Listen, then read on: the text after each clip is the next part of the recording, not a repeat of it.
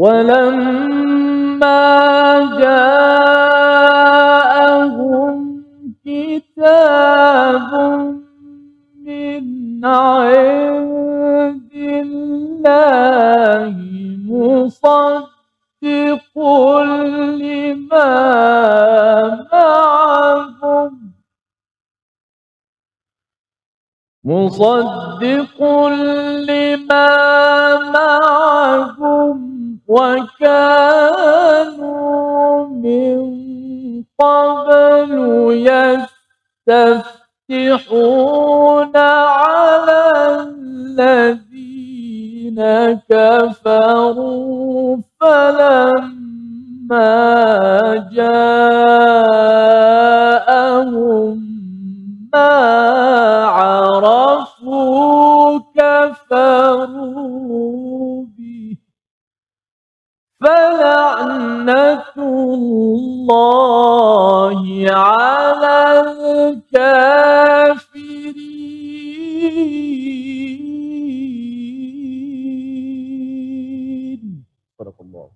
واجعله لنا هجتين.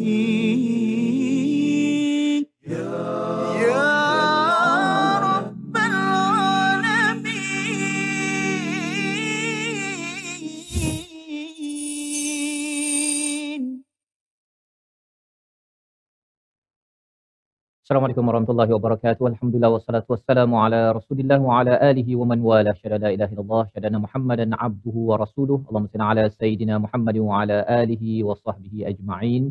Amma ba'du. Apa khabar tuan-tuan dan puan yang dirahmati Allah sekalian? Kita bertemu dalam My Quran Time, Quran Salat Infaq pada hari ini. Untuk sama-sama kita meneruskan bacaan daripada surah Al-Baqarah pada hari ini pada ayat yang ke-89 pada halaman yang ke-14 bersama Al-Fadil Ustaz Tirmizi Ali. Khabar Ustaz? Baik, Alhamdulillah. Apa khabar ini? Alhamdulillah Ustaz, ya. dan ramai kita bersama Betul. dalam studio pada hari ini. Kita mengalu-alukan Ustaz ya uh, kehadiran kepada rakan-rakan daripada mana Ustaz?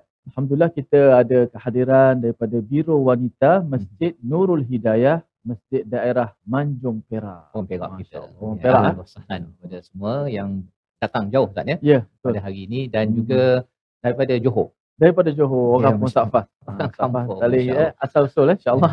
Daripada kumpulan wanita Ibu Tunggal Pontian Johor. daripada Johor Pontian ya. Ya. Daripada Pontian. So memang saya lahir dekat Perak, orang Johor sekarang bersama. Jadi saya mengucapkan ribuan terima kasih dan tidak dilupakan kepada grup Istiqamah yang bersama pada hari ini yang uh, sentiasa bersama dan terus bersama tuan-tuan perempuan yang berada di rumah di Facebook, di YouTube, di depan kaca TV insya-Allah moga-moga terus mengambil manfaat daripada daripada kalam Allah Subhanahu Wa Taala. Mari sama-sama kita mulakan majlis kita dengan doa subhanakala ilma lana illa ma 'allamtana innaka antal alimul hakim rabbi zidni ilma. Kita saksikan apakah ringkasan bagi ayat yang kita akan susuri pada hari ini. Iaitu pada ayat yang ke-89 kita akan melihat bagaimanakah respon Bani Israel terhadap kebenaran yang dibawa oleh Nabi Muhammad sallallahu alaihi wasallam sebagai pelajaran untuk kita bagaimana kita sepatutnya respon kepada sebarang kebenaran daripada al-Quran. Kemudian kita melihat pada ayat yang ke-90 apakah akibat kalau seseorang itu bersikap baghyan istilahnya ataupun dengki secara ringkas diterjemahkan dan apakah apakah yang berlaku pada Bani Israel bagaimana mereka mempunyai perasaan ini yang perlu kita elakkan dalam kehidupan kita seharian Mari sama-sama kita baca ayat 89 hingga ayat yang ke-90 memulakan majlis kita pada hari ini. Sama Ustaz.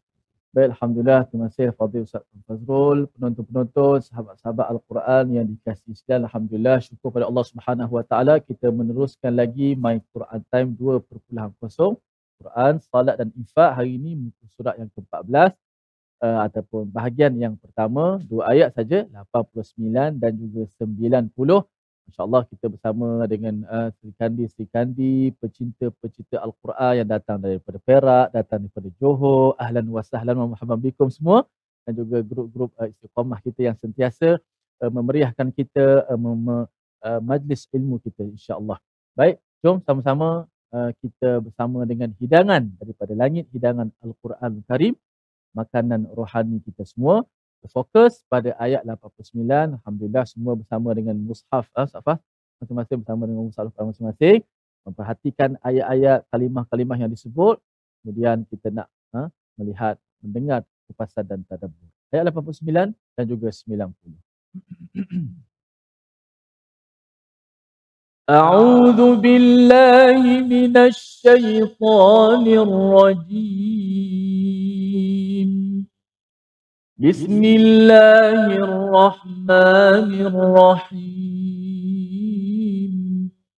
ولما جاءهم كتاب من عند الله مصدق لما معهم مصدق لما معهم وكانوا من قبل يستفتحون على الذين كفروا. فلما جاءهم ما عرفوا كفروا. فلعنة الله على الكافرين. بئس ما اشتروا به أنفسهم أن يكفروا بما أنزل الله بغياً. أن يكفروا بما أنزل الله بغيا أن ينزل الله من فضله. أن ينزل الله من فضله على من يشاء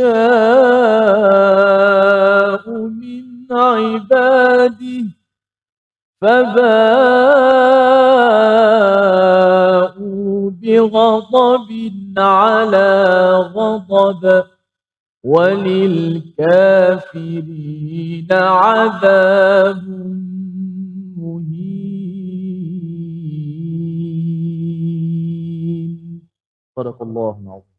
Surah Al-Nazim itulah bacaan daripada ayat yang ke-89 dan 90 terima kasih ucapkan pada Fadil Ustaz Tirmizi memimpin bacaan bagi tuan-tuan yang berada di studio yang berada di rumah ya moga-moga kita dapat uh, pahala ya bagi setiap huruf yang kita bacakan sebentar sebentar tadi. Dan apakah apakah isi kandungan daripada ayat yang ke-89 ya, dalam episod sebelum ini kita melihat pada ayat yang ke-88 bila Nabi membawakan ajakan kepada Allah Subhanahu Wa Taala kepada Al-Quran apakah perkataan respon mereka dalam ayat yang ke-88 itu ulu buna gulf iaitu hati kami ini sudah tertutup. Ya, kami tidak perlukan ilmu-ilmu daripadamu wahai Muhammad.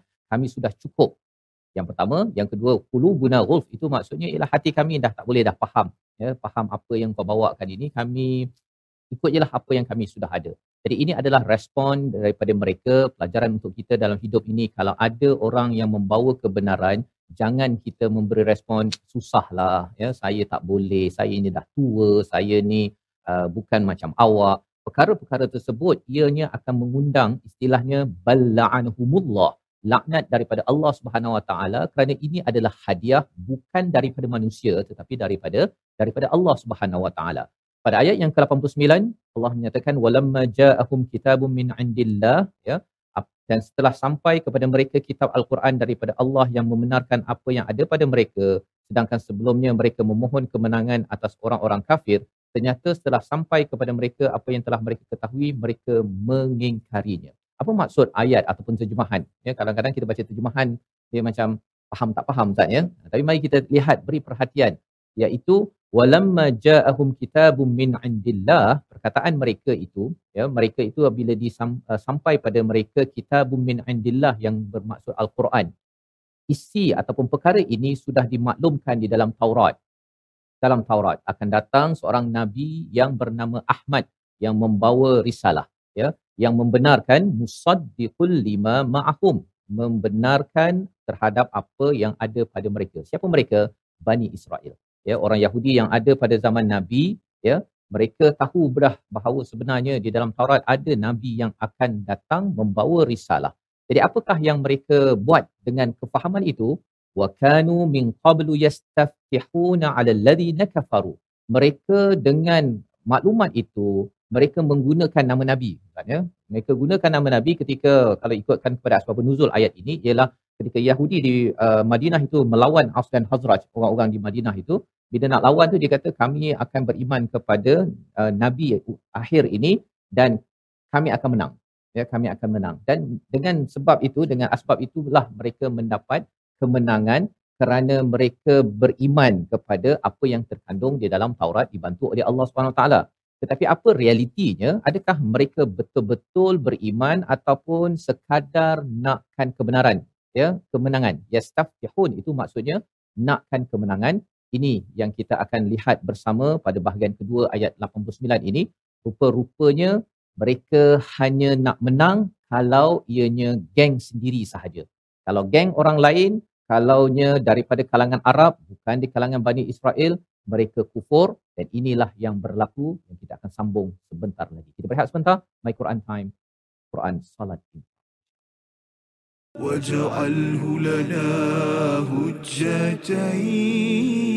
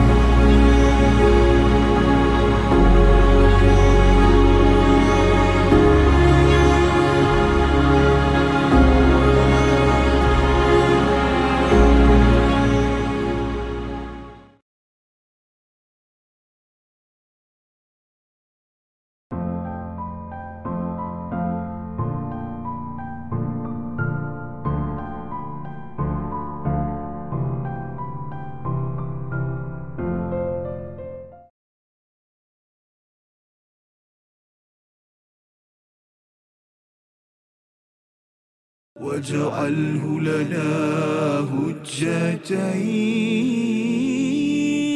يا رب العالمين.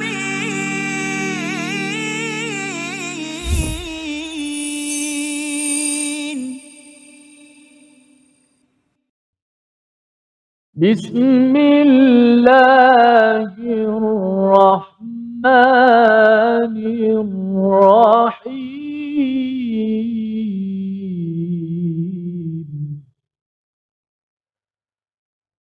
اقرأ باسم ربك الذي خلق خلق الإنسان من علق. اقرأ وربك الأكرم.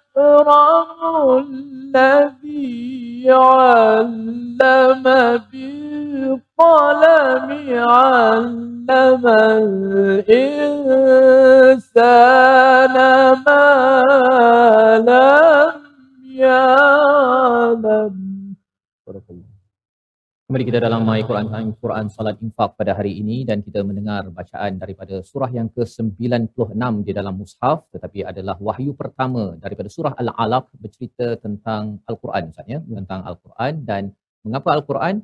Rupanya di dalam Taurat sebagaimana dalam ayat 89 yang sudah pun kita lihat sebentar tadi sudah pun menyatakan bahawa akan akan ada risalah akhir, ada nabi terakhir dan apakah doa orang-orang Yahudi di Madinah itu bila mereka berperang, mereka berdoa dalam tafsir jalan lain menyatakan ya Tuhan kami tolonglah kami dengan nabi yang akan dibangkitkan di akhir zaman.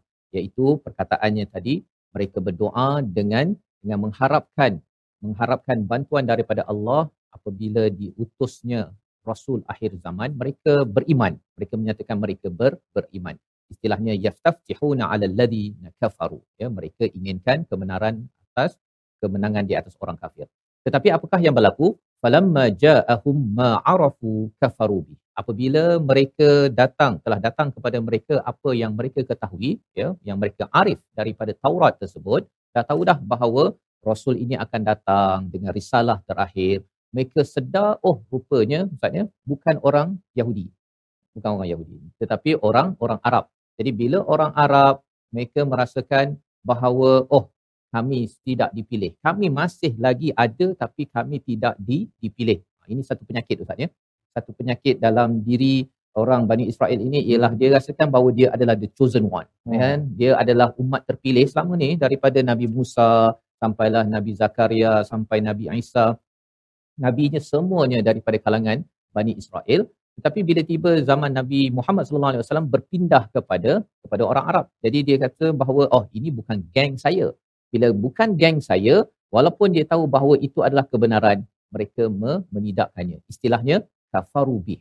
Maka apa kesan apabila seseorang itu tahu ada kebenaran tapi tidak mahu menyokong disebabkan dia bukan daripada negara saya, bukan daripada negeri saya, bukan daripada daripada kumpulan warna saya. Contohnya falanatullah fala fala'natullahi 'alal kafirin. Ya, laknat Allah adalah kepada orang-orang yang yang kufur kepada kebenaran kerana bukan geng dia.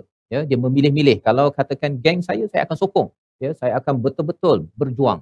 Tetapi bila ia datang daripada orang lain daripada bukan geng sendiri dia akan kufur. Dan ini adalah punca kedua Ustaz ya. Kalau ayat yang ke-88 laknat. Laknat ni maksudnya apa? Jauh daripada rahmat Allah. Allah tidak memberi rahmat kepada orang yang kata awal-awal lagi hati saya ni memang tak terbuka kepada kebenaran ataupun ada orang kata jomlah kita pergi umrah haji solat tutup aurat dia kata belum sampai seru. Belum belum sampai seru. Ha bila dia nak sampai serunya ha, kan? Nak sampai dah habis hidup baru sampai seru memang terus diseru sampai ke ke mana kita tidak tahu yang kita doakan agar kita jaga mulut dalam ayat 88 suruh jaga mulut pada ayat 89 ini adalah untuk menjaga kepada keimanan. Keimanan iaitu hati memilih kebenaran walaupun bukan daripada geng kita yang biasa kita berinteraksi dalam kehidupan kita seharian. Mari kita sama-sama membaca ayat 89 sekali lagi untuk memastikan kita terjauh daripada daripada laknat Allah dan kita harapkan Allah sentiasa memastikan kita berakhlak dengan akhlak kebenaran. Ayat 89 bersama Fadil Ustaz Tirmizi. Baik, Masya Allah, Alhamdulillah kita dah belajar bagaimana untuk respon kepada kebenaran dan juga bagaimanakah sikap eh, kita dalam menghadapi kebenaran ataupun pendirian kita.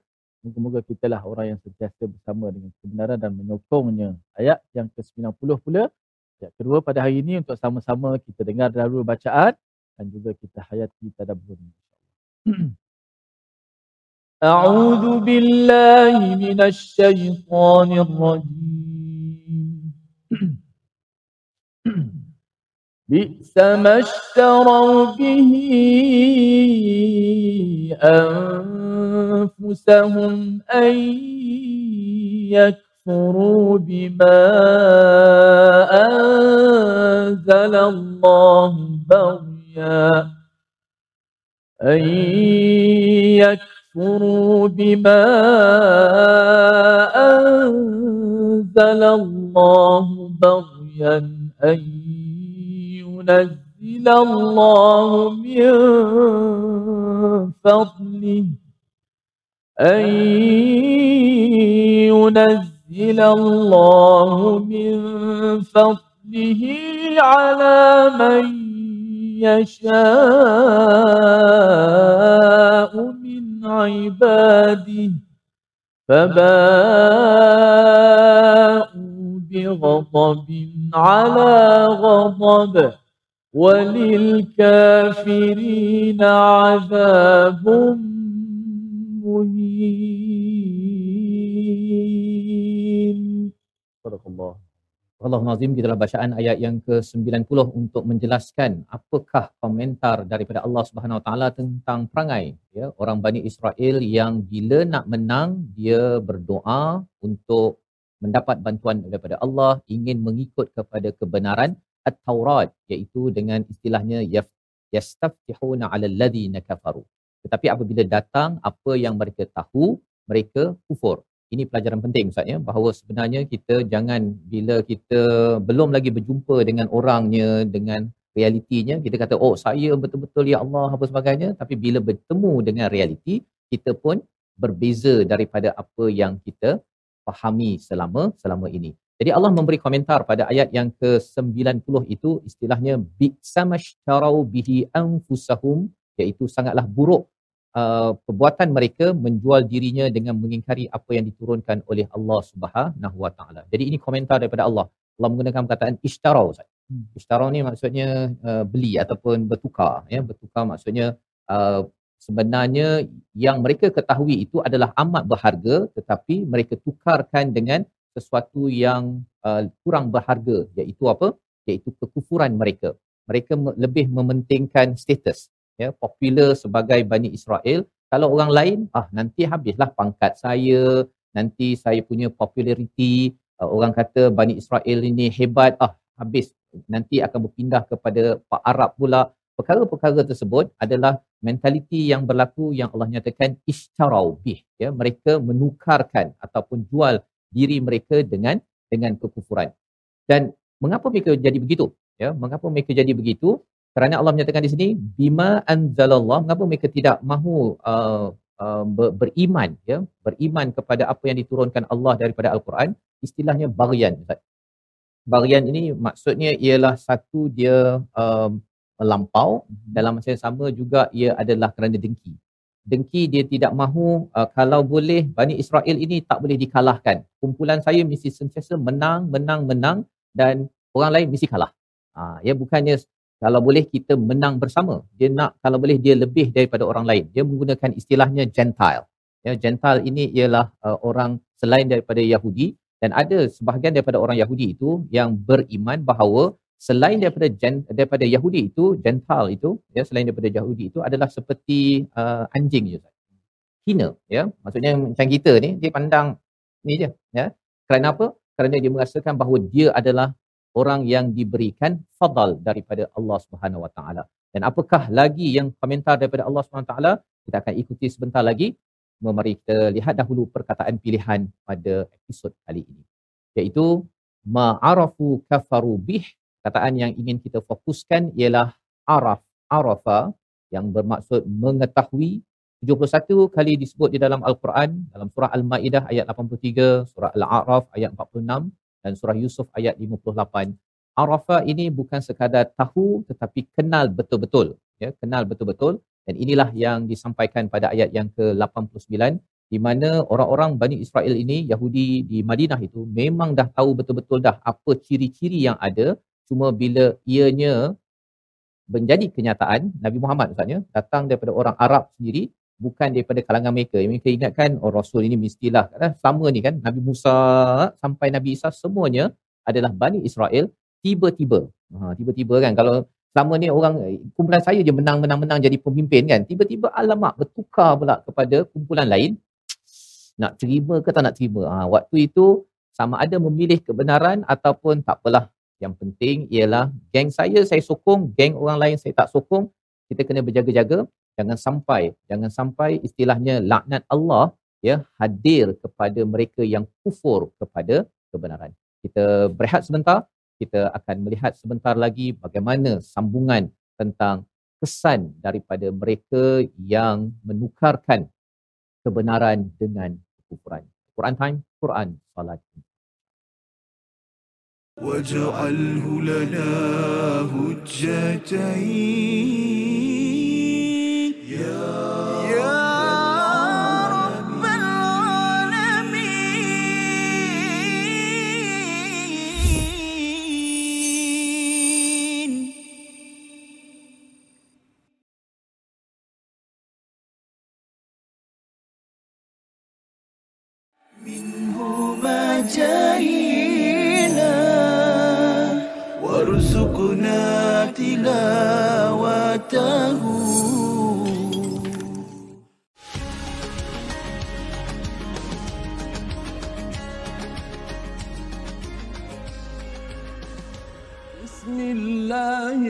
الرحمن الرحيم.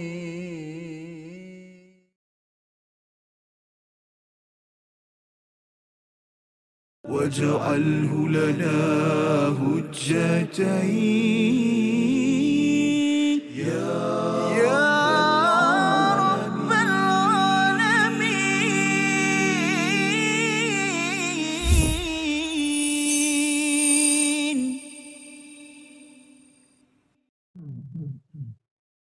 اللهم صل وسلم وزد وبارك على رسول الله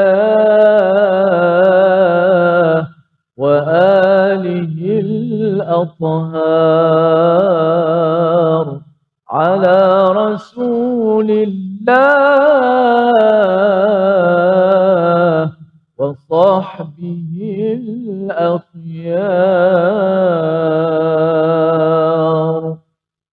Salli ala Muhammad wa ala ali Muhammad. Alhamdulillah, terima kasih kepada semua penonton-penonton terus setia dalam My Quran Time. Alhamdulillah bersama kita di studio uh, daripada Biro Wanita Masjid Nurul Hidayah iaitulah Masjid Daerah Manjung Perak. InsyaAllah kita ada orang Manjung Perak uh, dengan serba color purple semua. Uh. InsyaAllah mudah-mudahan kita semua uh, sebagaimana kita gembiranya uh, berkumpul pada hari ini dengan Al-Quran Mudah-mudahan sama-sama juga dapat kita berkumpul di syurga insya-Allah. Amin. Allahumma amin. Dan juga bersama dengan kita kumpulan wanita Ibu Tunggal of Pontian Johor Darul Ta'zim. Jadi tidak. Alhamdulillah. Alhamdulillah kita uh, untuk seterusnya kita nak melihat sedikit uh, tentang ilmu tajwid Al-Quran. Kenapa kita penting belajar ilmu uh, baca Quran, sebutan yang betul, lafaz yang betul uh, saya teringat kata uh, Syekh Dr. Aiman Suwaid dalam satu ceramah dia dia kata kalau kitab-kitab yang terdahulu ada salah datang Nabi kemudian membetulkannya. Kan? Uh, seperti mana Nabi Isa uh, Nasrani uh, bila ada kesalahan maka datang Nabi kita Muhammad SAW uh, Al-Quran yang kita kata yusahih yang membetulkannya. Maka Al-Quran ni kitab yang terakhir dah uh, dengan Rasul yang bawa Nabi Muhammad SAW yang terakhir maka uh, kata uh, beliau bila kita melakukan kesalahan tidak ada lagi kitab yang akan membetulkan. Uh, walaupun kita kata ini ke dalam konteks uh, bacaan semata-mata tapi mudah-mudahan Allah Taala wariskan uh, hamba-hambanya yang hafal Al-Quran, yang membaca, yang beramal isi kandungan Al-Quran, para ulama sampai hari ini dan hari ini kita dalam My Quran Time, Fazrul Tadabbur yang isi kandungan Al-Quran untuk uh, kita kata membetulkan dalam kehidupan kita semua baik dari pegangan, amal dan juga semualah. Dan kita lihat uh, paparan slide kita yang pertama untuk uh, tajwid pada hari ini menyempurnakan hukum ikhfa pada kalimah min qabl. Nun mati bertemu bertemu dengan huruf qaf. Okey. Uh, ni bab apa? Bab nun mati dan tanwin. Nah, kalau kita belajar tajwid kan, sama aja kan? Bab nun mati dan dan tanwin. Dia sekali sama ada nun mati ataupun tanwin. Ha, dia bertemu dengan huruf salah satu daripada huruf ikhfa yang ada berapa? Huruf ikhfa ada berapa? Sahabat-sahabat di studio? 15 ke 16? Oh, yakin eh? Semua 15. Ha, okey, 15 huruf ikhfa. Ha, satu juga faddaka fasiqa batazin syazin. Ha, 15 huruf. Ha. Maka sini huruf qaf maka berlakulah hukum ikhfa hakiki. Maka cara nak baca nun, nak cara nak baca nun macam mana? Baca cara ikhfa hakiki lah. Cara ikhfa. Ikhfa masuk dia apa? Apa masuk ikhfa? Okey. Ha, ikhfa masuk dia sembunyi. Maka caranya sembunyikanlah nun mati tu. Kan? Sembunyikan nun nun mati tu. Sembunyikan apa? Sembunyikan makhraj sahaja. Makhraj nun hujung lidah ke langit. Nun, nun tak ada dah ke langit. Dah sembunyi dah makhraj tu, tak ada lagi. Lepas sebut mi saja, lepas kita sebut mi, huruf mi baris bawah tu, terus kita standby nak sebut huruf apa? Huruf qaf. Nun makhraj tak ada lagi. Tinggal nun hanya tinggal pada gunnah saja. Suara sengau, suara gunnah saja yang berlaku di di hidung. Maka nun tu disembunyikan di sisi huruf qaf. Bunyinya pun lain daripada huruf ikhfa yang lain. Nun bertemu dengan dal bunyinya gini je. Min dunillah. Kan bunyi gitu je. Tapi jumpa dengan qaf, ikhfa hakiki juga. Nama sama. Bunyinya min qablu. Cuba sebut. Wa kanu min qabl. Kita nak dengar orang Johor dulu sebut. Johor eh. Wa kanu min qablu yastaftihun.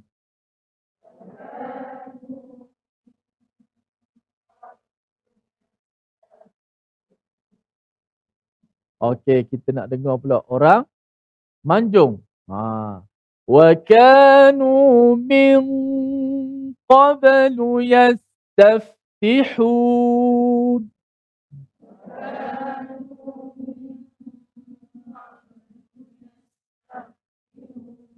Aywa, baik. Uh, lima bintang untuk kedua-dua daripada Perak dan juga Sabah daripada Pontian. Maknanya Ha, tapi ada satu lagi pekerjaan bagi huruf Qaf ni. Huruf ikhfa ha, dalam 15 tu ada beberapa huruf. Empat huruf ialah huruf ikhfa hakiki yang tebal. Qaf, Dot, To, Vo. Yang lain tu nipis je macam Dal. Bila tebal, dengung pun bunyinya tebal. Dengung pun bunyi tebal. Tak boleh baca mi' qabl. Tak boleh. Mi' dia mesti bunyi min cuba sebut wa kanu min qabl ayo kena tebal. Okey sebab qaf itu huruf yang tebal. Tapi ada juga setengah nusafas dan juga sahabat-sahabat bila sebut tebal dia sebut macam ni. Wa kanu min min bunyi gitu. Meong. Jangan itu dah jadi agak melampau sedikit. Jangan sampai macam tu. Min qabl. Gitu saja.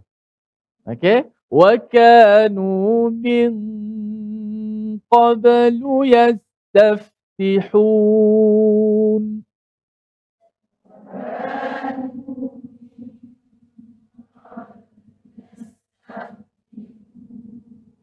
Okey. Kita lihat uh, slide kita yang kedua pula untuk ayat 89 juga um, menjelaskan sebutan huruf pada kalimah ma'arafu. Okey, di hujung ayat tadi ada perkataan falamma ja'ahum ma'arafu. Huruf ain tu. Huruf ain pada kalimah ma'arafu. Ha, supaya apa? Ain tu jelas. Eh, zahirkan ain tu. Ain baris atas tu. Kalau tidak, dia tenggelam dalam mat. Ma tadi. Ma'arafu. Ha, ma'arafu. Itu tak boleh. Tak betul ma'arafu satu dua mula ma'arafu ma'arafu ma'arafu Ha, biar bunyi begitu. Okey, jangan tenggelamkan ain dalam mak yang panjang tu. Kita hanya tekan saja. Tekan betul-betul huruf ain supaya jelas ma arafu gitu. Okey. Baik, kita nak cuba hafaz sedikit ayat pertama ini. Ha, boleh satu baris pun jadi dah hari ni buat balik Manjung. Ha, seorang buat balik ke Pontian. Okey. Okey, jom ikut saya baca. Saya baca sepatah kemudian diikuti oleh semua. ولما جاءهم كتاب من عند الله. ولما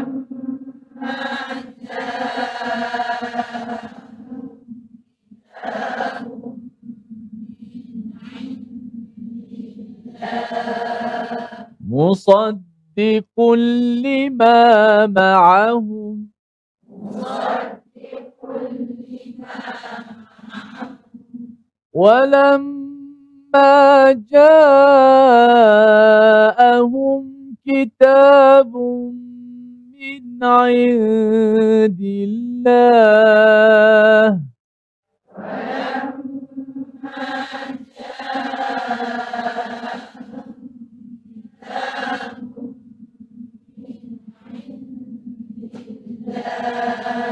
Walamma ja'ahum dan setelah sampai kepada mereka kita min indillah kitab daripada eh, sisi Allah Subhanahu wa taala.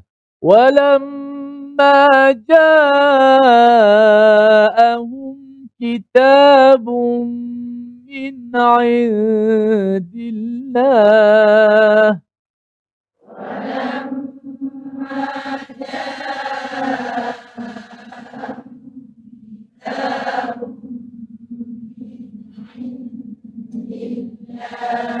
مصدق لما معهم.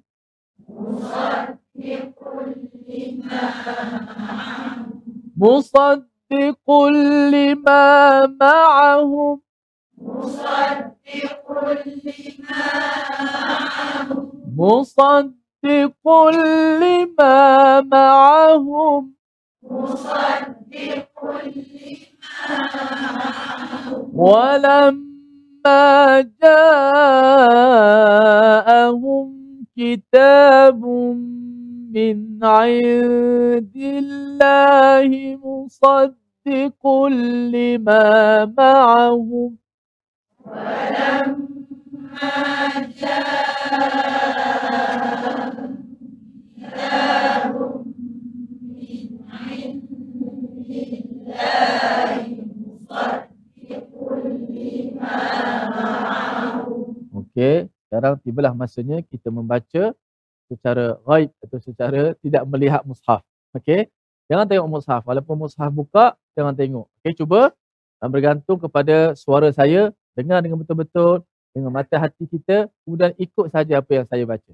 Kita dah ulang banyak kali kan? Cuba kita baca dalam bentuk hafalan pula. لما جاءهم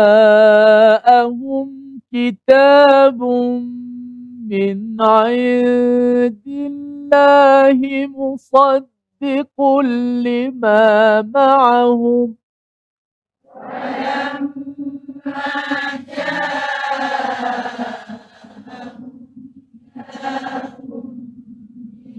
من عند الله مصدق Masya Allah. Barakallahu fikum. Kita jangan ke mana-mana. Kembali selepas ini dalam My Quran Time. واجعله لنا هجتين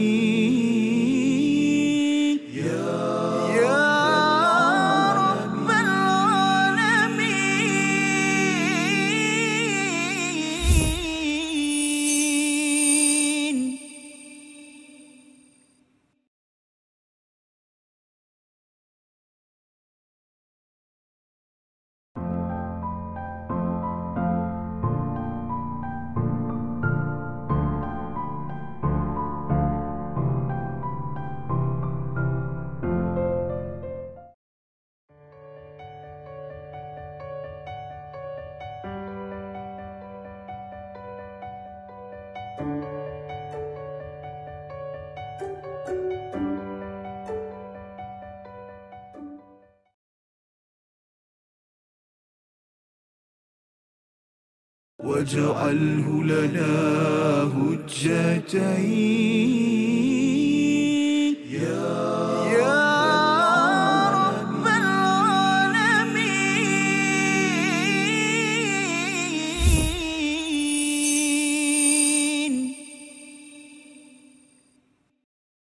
Kembali kita dalam My Quran Time Quran Salat Infak pada hari ini dan Alhamdulillah sebentar tadi kita sudah pun menghafaz Ustaz uh, Tir ya, ayat 89 sebahagiannya. Saya ucapkan tahniah kepada yang berada di studio, harapnya balik ke Johor, balik ke Perak nanti. Sambil itu boleh mengulang dan sambung. Tadi dalam 3-4 minit satu baris. Ya. Kalau tambah berapa Ustaz? 4 minit. Kalau ada 1, 2, 3, 4, 5, 6. Maksudnya 6 kali 4, 24 minit je. Lepas tu tidur lah tu dalam bas. Ya. balik sampai sampai Johor, sampai Perak, satu muka surat. setengah muka surat tu dah hafal dah ya masya-Allah ya dan alhamdulillah sebentar tadi ya uh, dalam ayat yang ke-90 telah telah pun kita lihat tentang istilah bi'samastarau bihi anfusahum Allah menggelar ataupun menyatakan sangat buruk ya apa yang berlaku pada mereka dan ketika kita belajar ayat begini ya ketika kita tadabbur kita juga perlu melihat pada diri kita sebenarnya adakah kita mungkin berperangai seperti ayat ini yang kita doa pada Allah agar ia dijauhkan kalau kita baca ayat ini kemudian kita kata teruk je Ustaz kan. Yahudi ni teruk kan. Tapi kita tak lihat pada diri kita sebenarnya khawatir rupa-rupanya ia boleh muncul juga Ustaz ya di dalam kehidupan kita. Itu sebabnya dalam uh, peluang yang ada ni ramai yang ada di studio saya mungkin nak tanya soalan Ustaz ya nak tanya soalan. Kalau katakanlah ya tuan-tuan sekalian ada seorang ni pemimpin ya memang pemimpin lah pemimpin dan orang Melayu. Tuan-tuan dia membawa kebenaran. Tuan-tuan akan sokong ke tak sokong? Siapa sokong angkat tangan? Orang Melayu memang bagus perangainya membawa kebenaran. Baik ya. Tapi uh, sekali lagi datang pula orang lain, orang Arab. Orang Arab membawa kebenaran. Tuan-tuan nak sokong tak sokong? Sokong ya. Okey, kalau katakan uh, kali lain Ustaz ya. Kali ini bukan orang Melayu, bukan orang Arab. Orang Cina pula. Dia datang, saya sebagai pemimpin awak. Saya membawa kebenaran. Tuan-tuan nak sokong ke tak sokong? Ah, dia lain sikit Ustaz. Sekali lagi datang pula orang Yahudi pula. Nah, orang Yahudi datang. Saya ni orang Yahudi, ya. Saya ni orang Bani Israel. Uh, saya datang membawa kebenaran. Tuan-tuan rasa nak sokong ke tak?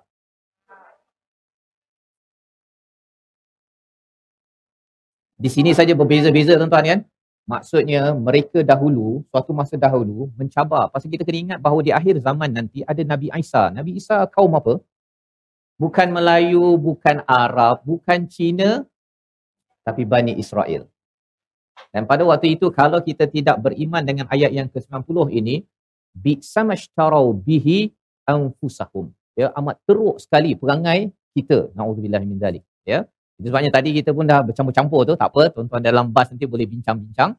Tapi hari ini kita nak teruskan bacaan ayat yang ke-90 sekali lagi agar apa yang ada dalam ayat ini bukan sekadar pasal Bani Israel susah nak memilih pemimpin yang datang daripada Arab iaitu Nabi Muhammad sallallahu alaihi wasallam tetapi perangai ini sebenarnya perangai yang kita minta Allah jauhkan daripada kita. Ayat 90 bersama Ustaz. Baik, Alhamdulillah kita baca sekali lagi ayat 90. Um, kali ini dengan dengan cubaan apa Taranum uh, Hijaz lah pula eh. Hijaz ingat Ustaz Tai ni macam Hijaz lah ya. Baik dan hari ini ramai yang bersama dengan kita Safas. Ya. Yeah. Jadi kalau kalau saya salah tu satu satu dewan ni tegur. Ha, jadi tu bagusnya kan. Insya-Allah. Baik alhamdulillah. A'udzubillahi minasyaitonir rajim. بئس ما اشتروا به أنفسهم أن يكفروا بما أنزل الله بغيا. أن يكفروا بما أنزل الله بغيا. أن ينزل الله من فضله. أن ينزل الله من فضله على من يشاء من عباده. فباءوا بغضب على غضب وللكافرين عذاب مهين صدق الله Allah Nazim itulah bacaan ayat yang ke-90 menjelaskan bagaimana perangai yang buruk yang berlaku pada Bani Israel itu yang boleh juga muncul pada mana-mana manusia di dunia ini adalah kerana istilahnya barian. Ya, barian ini bura iaitu rasa dengki, keinginan untuk berkuasa, sama untuk berkuasa, barian. Ya, kalau boleh Bani Israel itu mesti di atas dan kaum-kaum lain semuanya dianggap seperti anjing. Ha, ya, kalau Gentile itu sebahagian daripada orang-orang Yahudi merasakan bahawa semua ini tidak layak untuk untuk berada sementara dengan dengan mereka. Padahal Allah menyatakan di sini mereka dengki ini kerana yunazzilallahu min fadlihi ala man yasha'u min ibadih ya. Mereka dengki dengan apa yang Allah turunkan kurniaannya kepada hamba-hamba yang dikendakinya. Maksudnya kali ini wahyu turun kepada Nabi Muhammad orang Arab ya. Orang Arab. Jadi mereka tak tak tak puas hati dengan perkara ini. Mereka rasakan bahawa kami masih ada lagi. Selama ini kami dimuliakan. Mengapa kali ini kami perlu uh, me, me, dipimpin pula oleh orang Arab pula. Jadi inilah peristiwa ataupun perkataan baghyan bainahum kesan daripada perkara ini Allah menyatakan fa fa itu maksudnya kesan daripada apa yang mereka buat ba'u bi ghadabin ala ghadab iaitu kemurkaan atas kemurkaan. Kemurkaan pertama Allah adalah kerana mereka dulu memang suka manipulate uh, Taurat katanya tukar-tukar uh, tak nak beriman kepada Nabi Musa kata saja beriman pada nabi tapi tak ikut pun cakap saja dekat dekat mulut tetapi ghadab yang kedua adalah bila Nabi Muhammad datang mereka juga tidak beriman hanya menyatakan kami beriman kami nak kemenangan yastaftihuna ala alladhina kafaru pada ayat 89 itu bila susah barulah nak nak uh, beriman ataupun memohon pertolongan pada Allah dengan nama Nabi Muhammad sallallahu alaihi wasallam. Di hujung itu ayat 90 walil kafirina adzabun muhin bagi mereka yang kufur kepada wahyu yang Allah bawakan ini adalah azab yang amat-amat hina.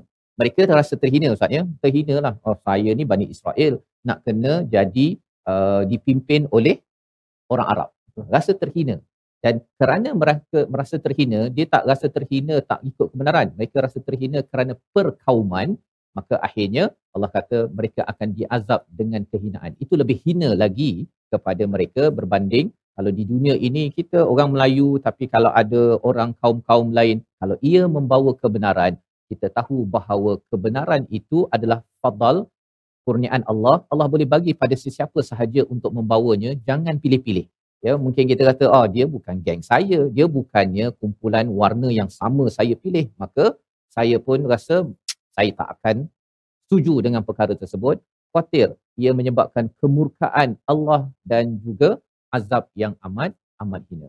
Membawa kita kepada resolusi kita pada hari ini, kita saksikan Iaitu yang pertama, kita mohon bantuan Allah dengan takut dan harap sebagaimana pada ayat 89 iaitu mereka sebenarnya orang-orang Bani Israel Yahudi ini betul-betul memohon pada Allah dan kaedahnya betul iaitu dengan takut dan harap pada Allah dengan keimanan. Ya, cuma selepas dah dapat kemenangan, datang kebenaran, ia tidak diindahkan. Yang pertama.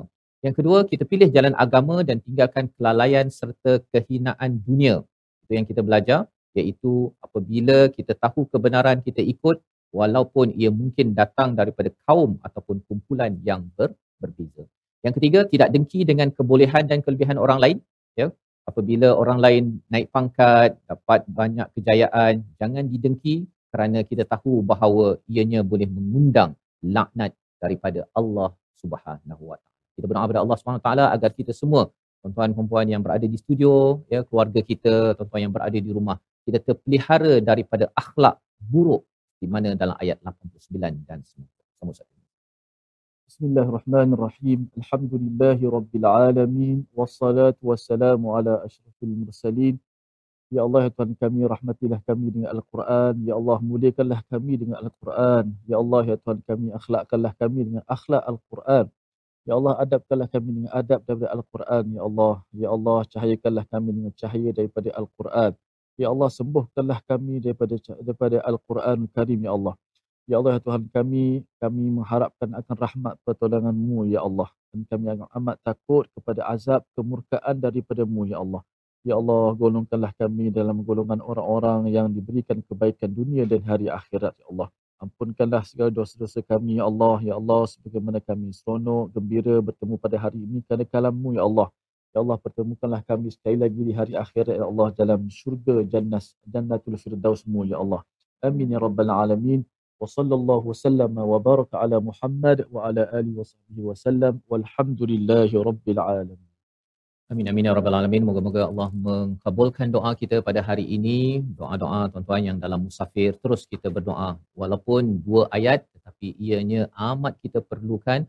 Moga-moga Allah pimpin hidayah pada diri kita dan juga kepada keluarga dan seluruh masyarakat. Inilah yang kita ingin kempenkan dalam tabung gerakan Al-Quran sebagai satu platform kita bekerjasama bekerjasama untuk menyebarkan misi mesej daripada Al-Quran dan tuan-tuan boleh menyumbang ya menyumbang keuangan menyumbang idea dengan nombor hotline yang tertera untuk sama-sama kita sebarkan Al-Quran kita sebarkan akhlak Al-Quran dan salah satunya ialah jangan sampai ada baghya ya jangan ada bura dalam kehidupan kita rasa ingin lebih berkuasa atas orang lain tetapi biarlah kita terus bersama kebenaran mencari Tuhan. Kita bertemu lagi dalam My Quran Time.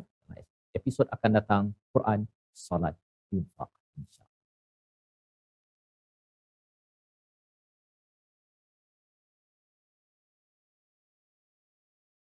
آناء الليل وأطراف النهار واجعله لنا هجتين. يا, يا